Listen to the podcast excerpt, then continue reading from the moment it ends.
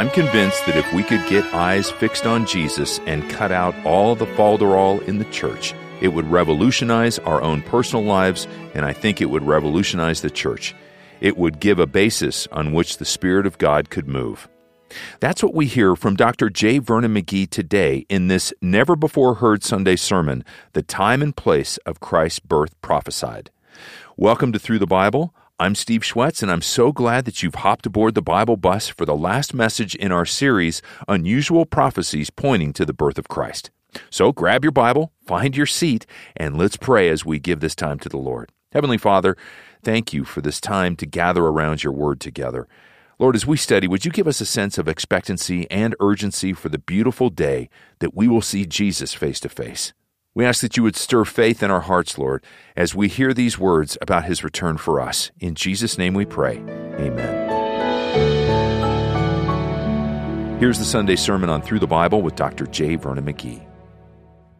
We tonight are going to conclude the series, The Unusual, Unnoticed Prophecies in the Old Testament that pointed to the birth of Christ. And we attempted to show that God blazed a trail down through history in such a definite way that when the Lord Jesus Christ came, they should have known. He made it very clear that he'd be born of a woman. That is, that very unusual thing that God would take upon himself human flesh, and that the woman would be the instrument. Then he made it clear after that that he was following a line. You find that that line begins immediately. And it leads to Abraham, from Abraham down through Isaac and Jacob. And then Jacob's 12 sons, you wonder which son will the line will come through. We're told at the deathbed statement of old Jacob that it would be Judah. And then we can follow that line right on down until God takes this little boy that was tending sheep and he made him his king. And he also said to him, From this line, from you, there will come the Messiah, there will come the deliverer, there will come the one that will restore to this earth that which Adam lost. And that line now is very well established. Then we saw that last time that there was something very, actually, very wonderful added, and that was that he was to be virgin born. And that made it very clear that in the line of David, it just couldn't be anyone in the line. It had to be one who would be virgin born. Now tonight, we're going to see two or three things. We're going to see, first of all, that God actually established the time. That is, when I say time, I do not mean date. But He did establish the time in which He was to come. He also told the place that He would be born. Now, may I say to you that you can't add much more than that. In other words, there was enough points of identification that they should have known him when he came. Now the question arises, why didn't they know him? Why didn't they recognize him? These people who had the scriptures, they are in the same position that the church is in today. And what is that? A state actually of unbelief. And this is what I mean. Did you know that the majority of the church today has rejected the second coming of Christ? They say today it's nonsense. He's not coming at all again. And they have absolutely turned aside from that. So that, may I say that if he did put in his appearance and would come in a manner that would be like he came before, do you think that the world would accept him? Of course they would. They are not looking for him to come again at all. And Peter says that in the last days, why, there are going to arise many that are going to say, Where's the sign of his coming? We just don't believe it. So that actually today the church is in a state of unbelief relative to the second coming of Christ. Now you can see that was actually the position of the Jews. They had the Old Testament, but they just simply didn't believe it. I am amazed that they knew it as well as they knew it. You remember, as we're going to see tonight, they knew the place he was to be born, but they were not interested in going with the wise men to see just what had really happened down there. They didn't believe. That's the reason that they didn't go. If they had thought the Messiah was being born down there in Bethlehem, why, they would have gone. But you could never have convinced them that in that stable, in that cave, that that little baby is to be the one that's to be the Savior of the world. They just didn't believe it. And today, the world has almost totally rejected the concept that the Lord Jesus is coming again. And yet, we're going to see something now very strange. I'm not going to turn to this chapter in Daniel and labor the point. But in the 70 weeks of Daniel in verse 26, and I would like to lift that out, and we're told here, after three score and two weeks, that is 62 weeks, shall Messiah be cut off, and not for himself, and the people of the prince that shall come shall destroy the city and the sanctuary, and so on. Now, after 62 weeks, the Messiah is to be cut off. Sir Robert Anderson, in his book, The Coming Prince, has worked out the time schedule. From the first of the month, Nisan, to the 10th of Nisan, April the 6th, AD 32, are 173,880 days. Dividing them according to the Jewish year of 360 days, he arrives at 483 years, 69 sevens. On this day, Jesus rode into Jerusalem offering himself for the first time publicly and officially as the Messiah. Now, may I say that I've only given you the sketch, and I don't want to go into the ramifications of all of the mathematics of this, because Sir Robert Anderson was head of Scotland Yard in London for years. He was a wonderful Christian. He wrote, by the way, several very excellent books, and one of them, The Coming Prince, he worked out the mathematics of it so that the Lord Jesus rode into Jerusalem at the triumphal entry at that very moment, if you please, that Daniel had said he'd come. Now, the Jew knew that he could never present himself as the Messiah until he was at least 30 years of age. That means that knowing this prophecy concerning the times I do not say that they should have been down at Bethlehem waiting outside of the inn for news of his birth, but they should have known that it would be in that particular period that he would be born, that it would not be a thousand years later, and it couldn't be a hundred years before, but it would fit into God's program for him to be born in that particular time.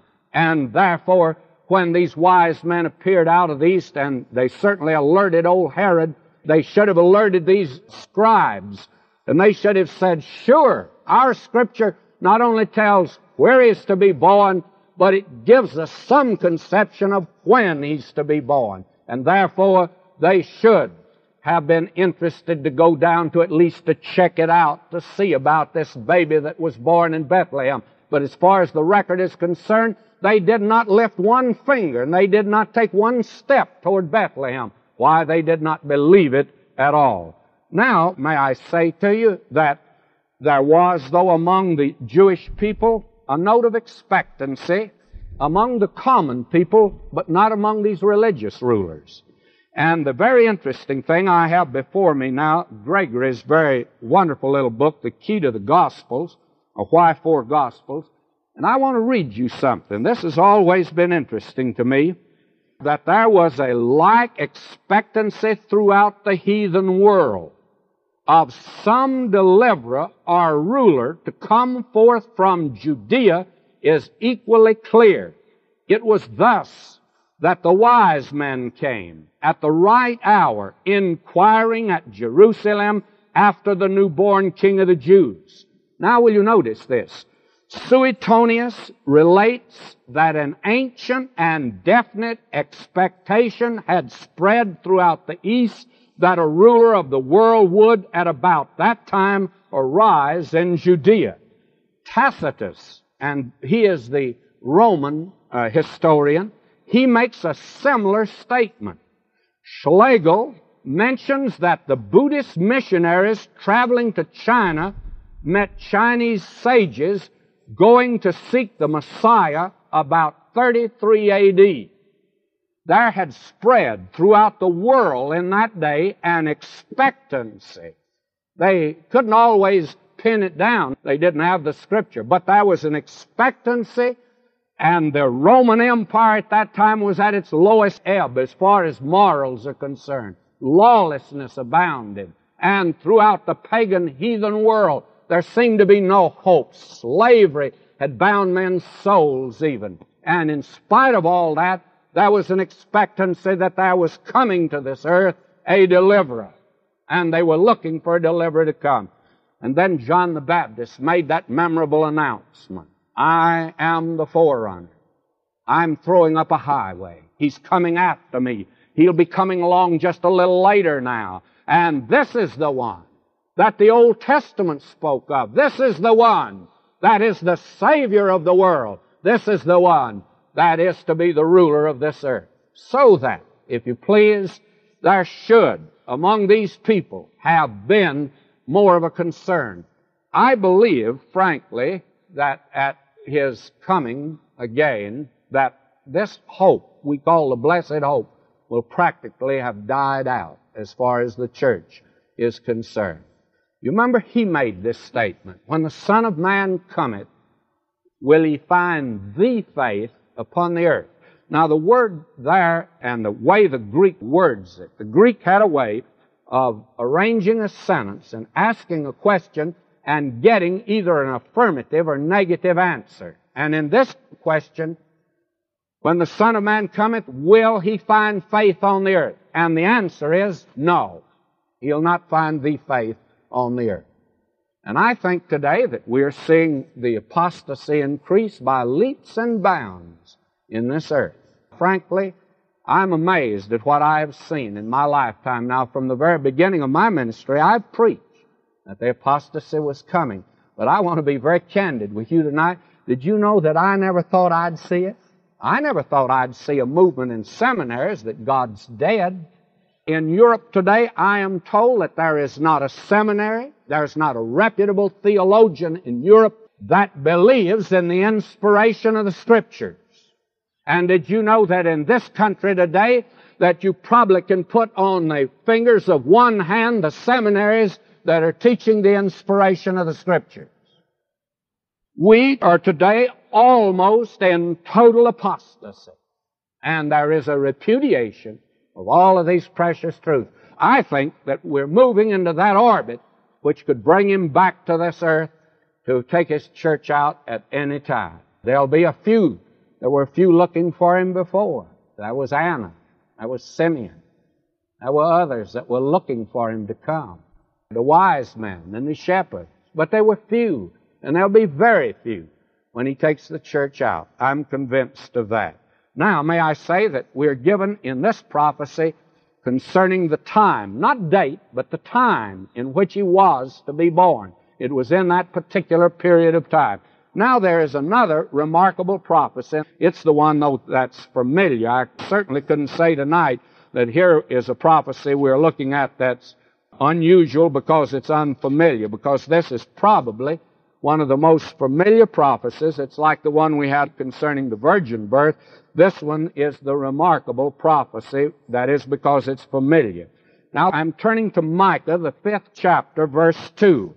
But thou, Bethlehem Ephratah, though thou be little among the thousands of Judah, yet out of thee shall he come forth unto me that's to be ruler in Israel, whose goings forth have been from of old, from everlasting. Now, frankly, I used to be disturbed by the statement out of the thousands of Judah. That's a whole lot of places. And Judah's not the biggest place in the world. But if you fly over that land by plane, you'll see what he means. A town in that day, as today, is actually what we call the crossroads. Can you remember when you were a boy or girl? And some of you here tonight look like you're as old as I am. And can you remember when you went down to the crossroads? There'd be just a couple stores there. I've lived in many little towns. every five miles you have that kind of a situation. And even today in that land, you find one crossroad after another. In fact, you can be on one hill, you look right over there, there's another little place, just crossroads. I bet there are not 20 people live there. Another one there. There were thousands of places in Judah that he could be born. But Bethlehem is chosen. Now wait just a minute. I'm prepared to admit that the remarkable thing about this prophecy is not that Bethlehem was chosen as the place. After all, that's David's town. That's the place where he lived. That's the place he was born. You would expect that if you'd pick any place for the Messiah to come, and since he's in the line of David, he'll be born in Bethlehem. Now that's not remarkable that the prophet picked that place out. What is it that's remarkable? The remarkable thing is that he was born there. How could he be born in Bethlehem? How could he? Look at the situation. To begin with, after this prophecy was given, Micah was contemporary with Isaiah. Lived about 700 BC. 700 years before he comes, Micah says, if you want to know where to look for him, don't look for him in Hebron. He won't be there. Don't look for him up at Nazareth to be born there. He won't be born there. He's going to be born in Bethlehem. All right. Nebuchadnezzar comes. He destroys that land, destroys Jerusalem. These people are carried away captive, and the royal house goes into captivity so that they never did return as a royal house. We saw last time Isaiah was very careful. He says, out of Jesse shall come a stem and a root, not out of David, because when he comes, you'll be back to the peasant. You'll be back to Jesse was just a farmer. Joseph was a carpenter. Mary was just a maiden from Nazareth. You'll be back among the peasants when he comes. It's a stem and a rod out of Jesse, if you please. Now, all those years go by. The royal family is pretty well scattered. And when they finally return, they don't go back to their hometown. They're not permitted to to begin with. That land the Samaritans were there. They had the same problem then that they're having today. They couldn't get their land back like it was before. So what happens? This family, of which both Joseph and Mary were members, they go up to Nazareth. They actually go to the north and not to the south. Bethlehem is south of Jerusalem and Nazareth is north. Now, here is the royal family living in Nazareth. They're now peasants no longer any claim to the throne whatsoever. Now the time comes for him to be born. In the fullness of time, God sent forth his son, born of the woman, born under the law. Now he's to come. Well, wait a minute, Lord. Mary's up yonder Nazareth, and that's where the angel appeared to her. Did the angel tell her to, Mary, you've got to get down to Bethlehem? He didn't say anything about it. Never mention that. But Micah says he's to be born in Bethlehem. It's in Bethlehem that he's to be born. And Mary, if you don't get down there to Bethlehem, you're sure going to make Micah look very funny. You'll have to get down there. Now, if you had spoken to Mary and told her to be sure and buy a ticket down to Bethlehem and get down there, she'd have told you. I have no notion of going to Bethlehem at all. But you see, God is moving. And way over yonder in Rome, in the forum, I can see Caesar Augustus walking down with his military advisors and his political economists. He had them from the different universities there with him. And he went down to his ranch in South Italy. And he said to the fellows, he says, now we gotta raise more money. We're carrying on a war up here in Europe, and we need money. And one of the economists says, the only thing to do is to tax the people. That's the way you raise money. You know, there's nothing new today under the sun. These smart economists today, you know, their advice today is tax the people. Well, that's what they did back in Caesar Augustus' day. And so they said to him, Now, Caesar Augustus, you must sign a tax bill at that the whole Roman Empire is to be taxed, that you can raise money for your military expeditions. He says, I'll do it. And so they bring him the tax bill, and he signs it. It goes into law.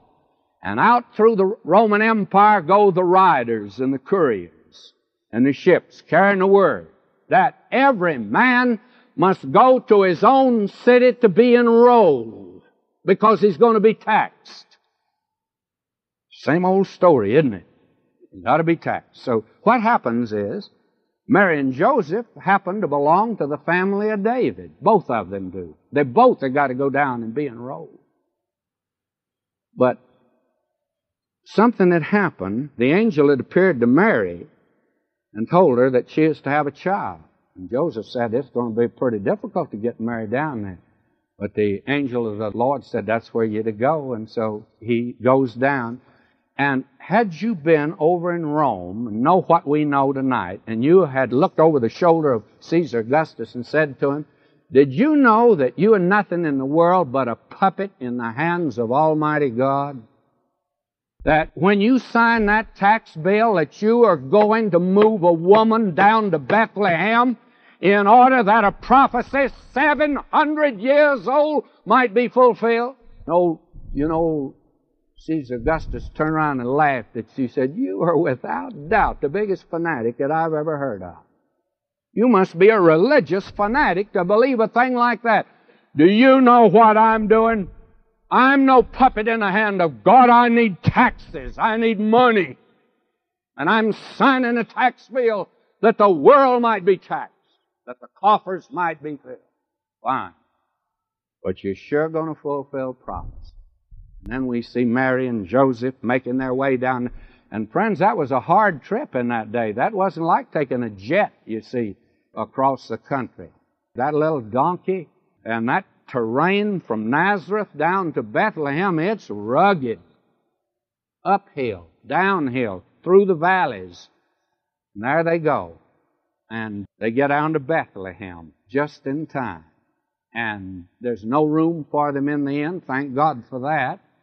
And then there's a stable back there, and frankly, well, had to go to the inn. They wouldn't have had a private room, and as a result, well, what would have happened is that inn had one big public room, and what you do is buy a little space to put your own pallet down. And Jesus would have been born before a leering, crude crowd. Had there been room in the inn. God's ranging it all. Uh, Clean straw is better than an unclean crowd any day. And so back there in this private place, but what a place. He's born. This little baby is born. And prophecies fulfilled that he's to be born in Bethlehem. May I say to you that the fact that the prophecy said Bethlehem is not remarkable.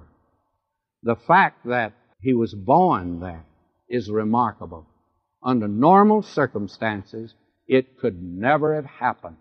It never would have happened under the circumstances that existed in that day, except that God was overriding and overruling everything in this world. May I say that that has a tremendous lesson for us today. As you look about Los Angeles, it does look like God is pretty much in the shadows. And if you go to Washington, it doesn't look like he's making many decisions there. And if you go to the United Nations, it doesn't look like God is very busy today. But I believe that tonight, if you and I could see what heaven is doing tonight, we'd absolutely be startled. We'd be amazed. We'd be thrilled to know what God's doing right now in this world, moving the machinery of the world to accomplish His purpose. And you know that's a great comfort today. It ought to be a great comfort to a child of God to know today that God is still on the throne. And He still orders things. He's still arranging things. Emerson said, Things are in the saddle and they ride mankind. Emerson is wrong on many things, and he's wrong there. Things are not in the saddle today. God's in the saddle. You remember the psalmist says he makes the wrath of man to praise him and the wrath of man that won't praise him. It's interesting. He'll put it around him like a belt and he won't even let it happen. Even the wrath of man has to praise God today. That's amazing in this world in which we live, and it's a great comfort to go through this world today to know that God is still on the throne. Now, I don't want to be irreverent, but frankly, if I were God, I'd move in on this thing and let them know who I was, wouldn't you? I'd say, well, I hear you've forgotten all about me. But the interesting thing is, God can afford to wait. You see, He has eternity ahead of Him. You move back to the 19th century, that Victorian period, and I've been reading something of the history of that recently. The ideas they had then, and the world as it was in that day, a stuffy world it was, and they thought it was the world. And somebody said, well, why didn't God move in on that? Did you know that He didn't have to? You know what happened? It took about 50 years and that whole thing collapsed and disappeared. He's moving. Time's going to move everything that's on the stage right now in the world, will move it all off in 50 years. May I say to you, God today is moving in the affairs of the world. So when Caesar Augustus one of the greatest, by the way, of the Caesars. He actually was not a Caesar. His name was Octavius. He was the adopted son of Julius Caesar. And he took the name of Caesar because that was a name that meant something.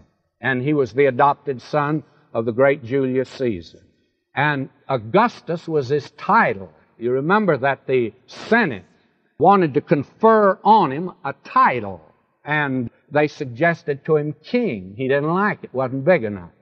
They suggested to him emperor, imperator. He said nothing doing. He didn't like it. They actually suggested to him dictator. That's something for some of these fellows over there today to think over. He didn't like dictator. It wasn't big enough for him. So they came up with the idea of Augustus. And you know the word Augustus carries with it a religious connotation. It actually means one that you worship. And Caesar Augustus signed a tax bill, a man that he himself declared he was God. But history has demonstrated that he wasn't anything in the world but a little puppet in the hands of Almighty God accomplishing his purpose in bringing the Messiah into the world. And I say to you tonight that God today is moving in the affairs of this world. I have one more prophecy, and then we're through tonight. Isaiah 61, 1 and 3. And the reason that I turn to this prophecy, it's a fitting conclusion because you will find that all the prophets did this. There's no exception to this. All of the prophets spoke of the first coming and the second coming of Christ. And Peter says that they saw the sufferings and the glory that should follow, and they never made the distinction between the two. The prophets did not see. Peter says they desired to look into these things because it looked very funny to see a Messiah that's going to die on a cross, and Isaiah spoke of that, and at the same time, one that's going to rule on this earth. How can it be both? And it was both. Well, here is a prophecy that combines both, and the Lord Jesus Christ gives us the interpretation of this that shows His first coming and His second coming in this prophecy in Isaiah 61. Now, will you listen to this? The Spirit of the Lord God is upon me because the Lord hath anointed me to preach good tidings unto the meek. He hath sent me to bind up the brokenhearted, to proclaim liberty to the captives, and the opening of the prison to them that are bound, to proclaim the acceptable year of the Lord, and the day of vengeance of our God, to comfort all that mourn, to appoint unto them that mourn in Zion, to give unto them beauty for ashes, the oil of joy for mourning, the garment of praise for the spirit of heaviness, that they might be called trees of righteousness, the planting of the Lord, that he might be glorified. Now this is a remarkable prophecy, but it's a strange prophecy, as you can see. Here is one that talks about that he's going to bind up the brokenhearted, that he's going to preach good tidings, and then it says here he's going to proclaim the acceptable year of the Lord, and then immediately he says, and the day of vengeance of our God. Now, how can you have both of those? How can he be, on the one hand, bringing liberty and bringing the blessing to the earth, and at the same time, the vengeance of God is being wrought? Now, how can both of those be true? The Lord Jesus Himself gave us the interpretation. Well, look with us at Luke, the fourth chapter. And to me, this is one of the most remarkable interpretations of Scripture that we have. And this is the last time that the Lord Jesus spoke in the in his own hometown of Nazareth, for that's where he was brought up. I'm going to begin reading at verse 16 of the fourth chapter of Luke. Now, will you listen to this? And he came to Nazareth, where he had been brought up, and as his custom was, he went into the synagogue on the Sabbath day and stood up for to read. And there was delivered unto him the book of the prophet Isaiah. And when he had opened the book, he found the place where it was written. Now, the place that was written was Isaiah 61, where I just read. Because listen, the Spirit of the Lord is upon me, because he hath anointed me to preach the gospel to the poor. He hath sent me to heal the brokenhearted, to preach deliverance to the captives and recovering of sight to the blind, to set at liberty them that are bruised, to preach the acceptable year of the Lord. Now notice, he closed the book. And I say, wait a minute, wait a minute. What do you mean closing the book there? You did not even finish the sentence. In the Hebrew, all you have there is a waw, and that means and. That means that more is to come. But that and is already 1900 years old. It's been that long. Because that which he quoted, now notice what he said. And he closed the book. He gave it again to the minister, and he sat down, and the eyes of all them that were in the synagogue were fastened on him. Listen to him. And he began to say unto them, This day is this scripture fulfilled in your ears. Now this is remarkable, friends. What he's saying to them is this. Here in his hometown where he's been brought up, and they're going to say in just a moment, Isn't this the son of Joseph? What's he talking like this for? He says to them, as he reads what we call Isaiah 61. They didn't have the markings in that day like that, but that's the place that he found. And he said, The Spirit of the Lord's on me. I'm called to do this thing. I have come to bring deliverance. I'm the Messiah. And they said, You mean you're the one? He said, This day is this scripture fulfilled in your ears. It's fulfilled right up to this end. Well, why didn't you keep reading? Well, the reason that he didn't keep reading, if you go back to Isaiah 61, and the day of vengeance of our God, that day has not come, and that'll come when he comes the second time to the earth to put down unrighteousness. You see where he stopped? Isaiah put both comings together, and he didn't even divide them with a period. He just bunched them together. And our Lord came along and He said, you stop right here. Because up to this point, it's being fulfilled. This that's after this will have to be, wait for fulfillment. And it's to be fulfilled when He comes the second time to this earth.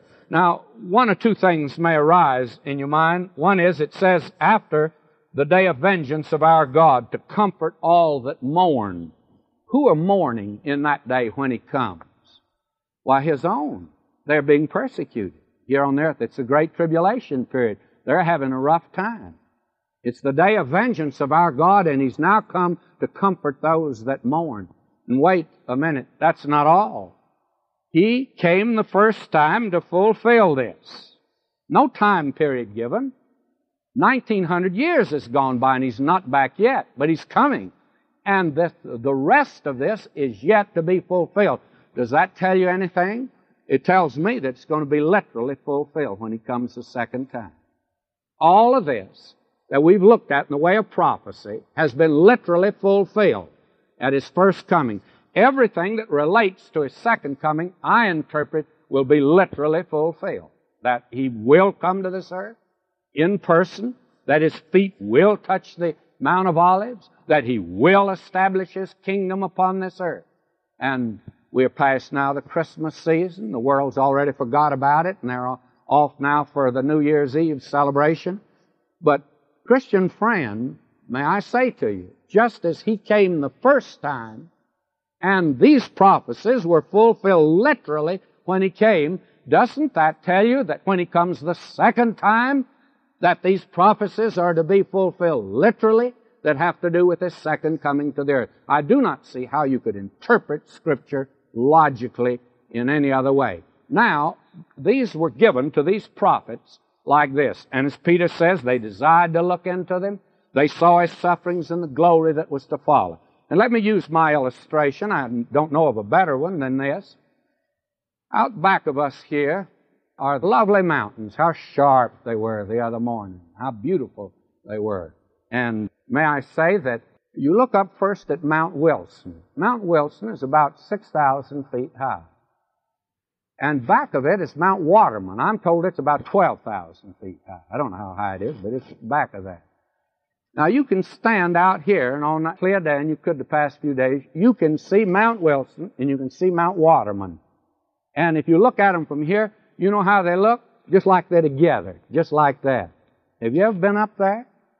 You come up to Mount Wilson, and you come around to go to where they have all of the telescopes, ooh, you look down in a valley.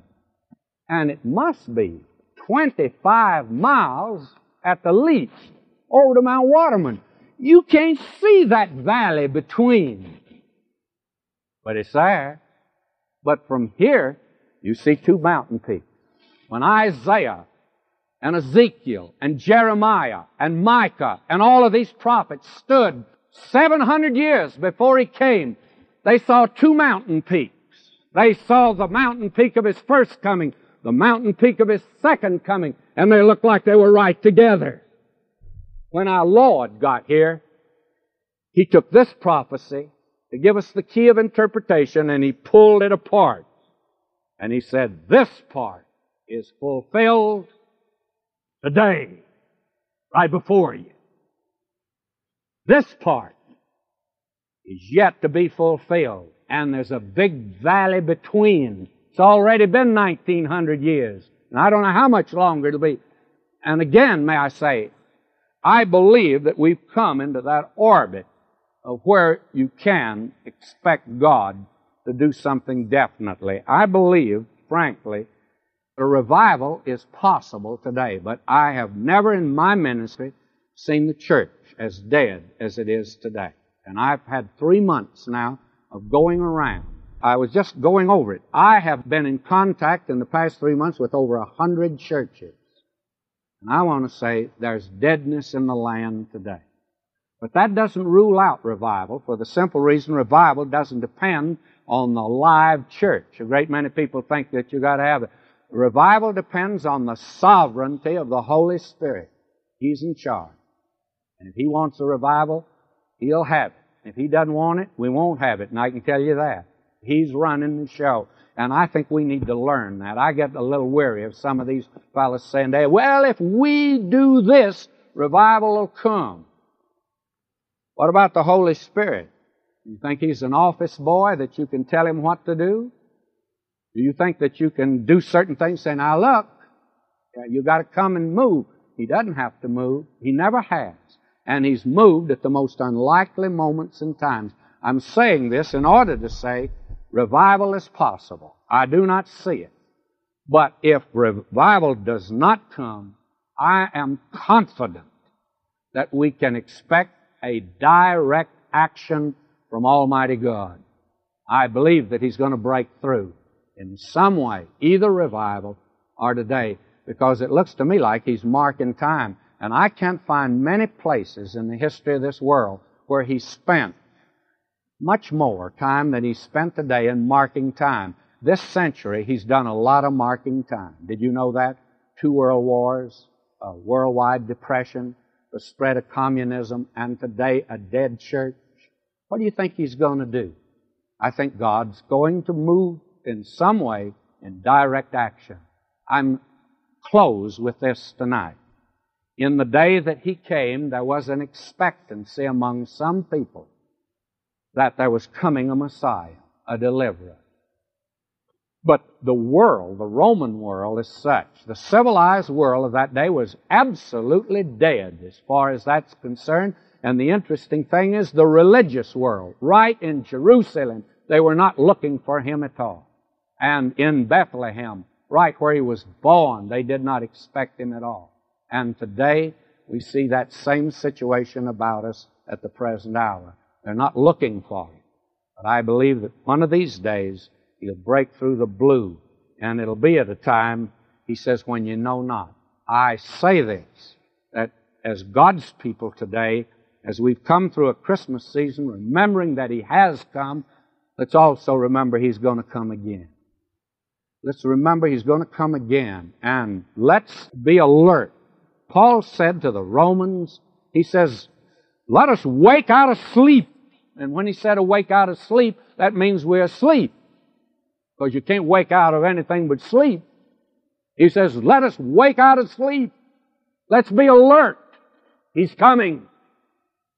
And this is the hour, I think, for God's people to be alert and aware of the fact that He may come at any moment. And in view of that, it ought to draw us closer to Him personally. I want to emphasize the person of Christ. I'm convinced today that if we could get our affections fixed on Him and cut out all of this business today of fall derall in the church and fix our attention upon the person of Jesus Christ, it would revolutionize our own personal lives, and I think it would revolutionize the church today. And it would give a basis on which the Spirit of God could move today. We need to see that in the year that lies ahead of us.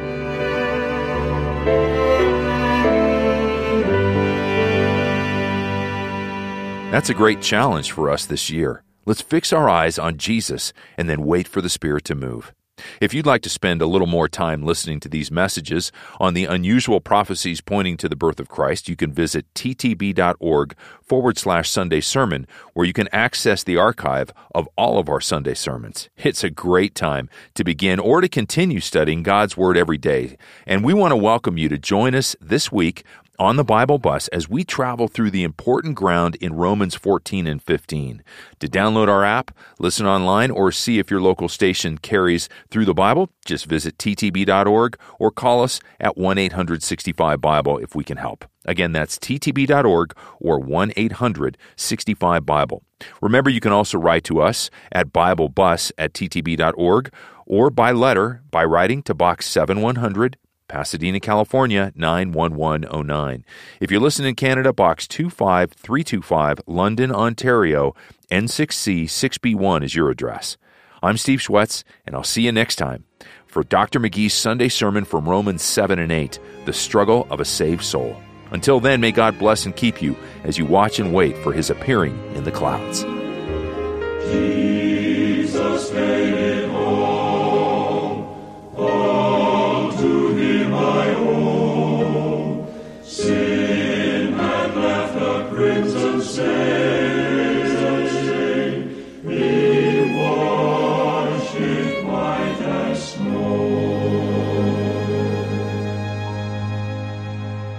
Join us each weekday for our five year daily study through the whole Word of God. Check for times on this station or look for Thru the Bible in your favorite podcast store and always at ttb.org.